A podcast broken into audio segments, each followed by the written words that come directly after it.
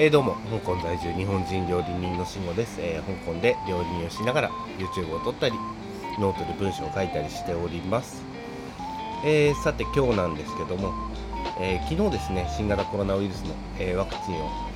打ってきましたんで、えそんな話をしていきたいと思います。え、まず最初に言いますと、え、だるいと。えー、副作用ではないんですけどね副反応がいや確実に出てますねこれ。あのー、利き手じゃない方の左手で打ったんですけどもう今左手を肩動かすのも痛いですし肩より上に上げるのもしんどいし。で、えー、頭痛軽い発熱倦怠感その辺もあの全部セットでありまして、えー、日本医師会が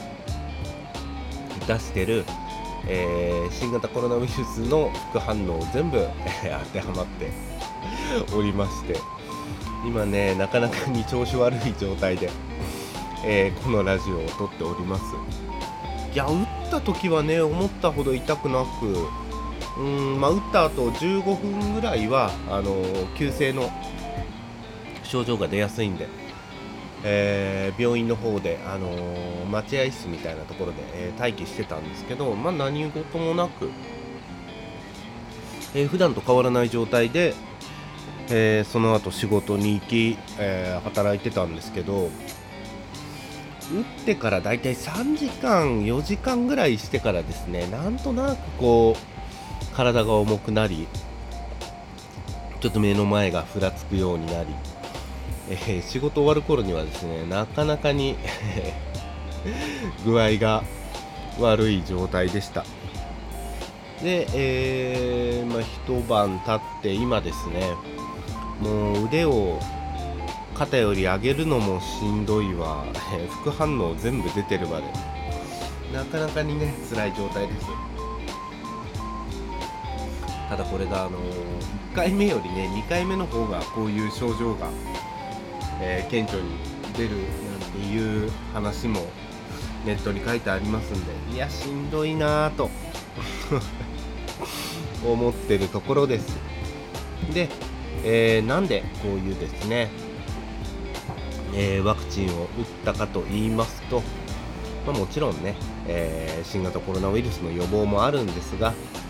あの香港ではワクチンバブルという政策を、え政府が進めておりましてそれに伴って、えー、だんだんですね、えー、飲食店での規制も緩和されていく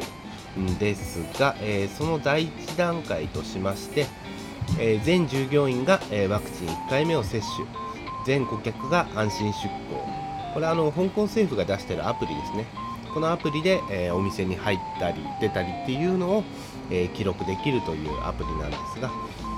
えー、このアプリを使用した場合、えー、一択の利用を6人まで店内飲食を午前0時まで可能とすると。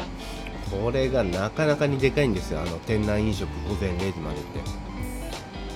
今ねあの10時までしか営業できないんですけど12時まで飲ませてもらえるとねだいぶ楽になりますね。で、えー、第2段階としましては、えー、全従業員がワクチンを2回接種。全顧客が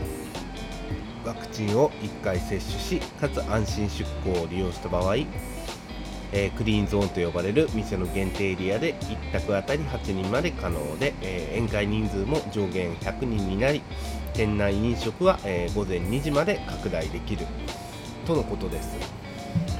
第1段階に関してはもうすぐ始まるんじゃないですかね。第2段階がいつになるかはちょっとわからないんですけど。うん。大体あの今の香港世の中は元通りになってきてるんですけど、えー、サウナパーティールームバーパブナイトクラブカラオケマージャン店なんかは、えー、未だに営業ができない状態なんでうん早くね世の中元通りになってほしいと、えー、思うところなんですがいや調子悪いな今日。えー、普段よりねもしかしたら。声がちょっと重い重たいっていうかなんかちょっと眠そうな声をしてるかもしれないんですが、えー、お付き合いください、えー、これからね、えー、香港から、まあ、世界中でですね、えこうやってワクチン接種が広まっていけば、えワクチンパスポートみたいに、うん、ワクチンを打ってればどこか他の国にけたりとかそういうことも、え出てくるんじゃないかと思っております。実際あのタイなんかが、それを進めておりましてえーと、確か今年の7月1日からだったかな、えー、タイのプーケットは、えー、コロナウイルスをのワクチンを打っていれば、えー、隔離なしで、えプーケットの街を移動できる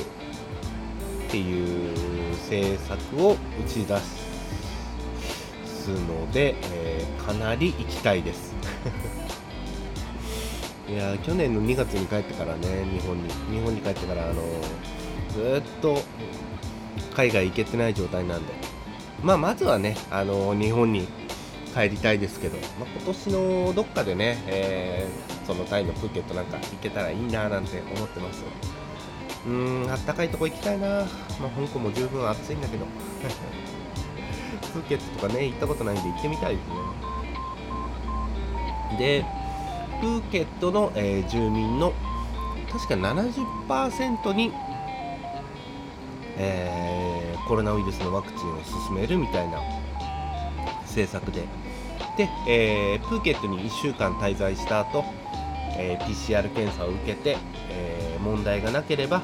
もうタイの中はどこでも移動できる状態になったはずです。確か。どうしてもねあの観光が収入の大きな柱になってる国なんかは本当に去年からですね1年間よく頑張ったなよく耐えたなっていうところなんですが